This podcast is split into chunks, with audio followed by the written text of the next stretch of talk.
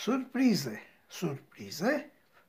Sunteți surprinși că în România oamenii plătiți pentru o lucrare nu își respectă partea lor de contract și dezertează de la datorie? Sunteți surprinși că în România șefi în lucruri chiar importante ajung niște imbecili fără minte?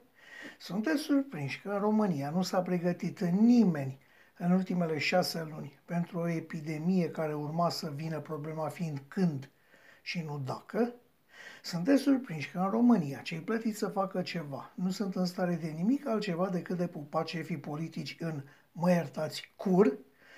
Sunteți surprinși că în România sunt mai mulți morți de COVID-19 decât în toate țările vecine nouă? Sunteți surprinși că în Suceava s-a declarat carantina totală pe 30 martie seara și că pe 31 martie se vindeau bilete la tren către toate destinațiile? Sunteți surprinși că cei ce ne conduc nu vorbesc corect românește? Sunteți surprinși că autoritățile nu sunt în stare să facă și să aplice un plan coerent? Sunteți surprinși că spitalele au ajuns să mintă în legătură cu numărul de morți și de cauza morților ca să nu aibă probleme? Ei bine, nu mai fiți surprinși. Este urmarea anilor de conducere de către mafia politică, a anilor în care politica interlopă și a pus oamenii în posturi grase. Este urmarea anilor de numiri politice fără urmă de merit. Este urmarea anilor de studii cumpărate și nu făcute. Este urmarea anilor de jmecherii la toate nivelurile. Este urmarea lipsei de concurență. Este urmarea stării de sălbăticie în care se găsește cea mai mare parte a populației. Este urmarea stării de analfabetism de, de analfabet, neanalfabetism cras al populației. Este urmarea anilor de emisiuni de rahat la radio și TV. Este urmarea anilor în care ne-am complăcut, în care noi am râs, iar ei și-au fortificat partidele prin legi strâmbe și curți de justiție care să-i apere. Este urmarea anilor în care la pensii speciale noi am tăcut în loc să ieșim cu furcile. Este urmarea anilor în care la privilegii noi am tăcut în loc să ieșim cu furcile.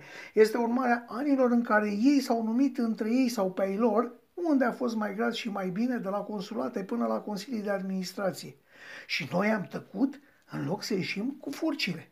Ei bine, nu fiți surprinși. Dacă nici acum, după mizeria făcută de oamenii politici în țară și mascată sub preșul luptei împotriva coronavirusului, dacă nici acum, când am văzut că numirile politice ucid, dacă nici acum nu ieșim cu furcile figurate la ei, la această mafie politică, indiferent de culoarea ei, atunci putem sta liniștiți cu mămăliga în buzunar. Va fi tot o formă de sinucidere, dar de mai lungă durată și mai dureroasă. Dacă nu facem nimic acum, dacă ne mulțumim cu berea, cu fotbalul, cu pozele de vedete cu țâțe goale și cu arâde de canaliile care ne conduc, vom avea în continuare aceeași soartă, conduși tot de Ciolac, Bonta, Dăncilă, Vela, Pintea, Costache and Company. Da, marea majoritate a conducătorilor noștri sunt niște canalii. Canalii. Depinde numai de noi dacă vor mai exista politic sau nu, dacă ne vor mai conduce vreodată sau nu, dacă vor plăti sau nu. Stăm și le ascultăm pe CTP și ne spunem că este cam dur. Ne satisface într-o oarecare măsură un guran. Un guran care dacă n-a mers cu politica face pași înapoi către ziaristică. Stăm și comentăm prostiile debitate de antene. Schimbăm programul la prostiile debitate de reduși de la ProTV. Suntem intoxicați de propaganda rusă. Ne trimitem, trimitem unii altora glumițe sau mesaje motivaționale. Facem jocuri altora și ne intoxicăm cu explicații fanteziste, dar uităm singurul lucru care ne poate salva în viitor jos cu politicienii mafioți, stop politicii interlope. Trebuie să ieșim cu furcile figurate împotriva autorilor acestui mega colectiv. Și atât. Așa gândește un om care privește strada.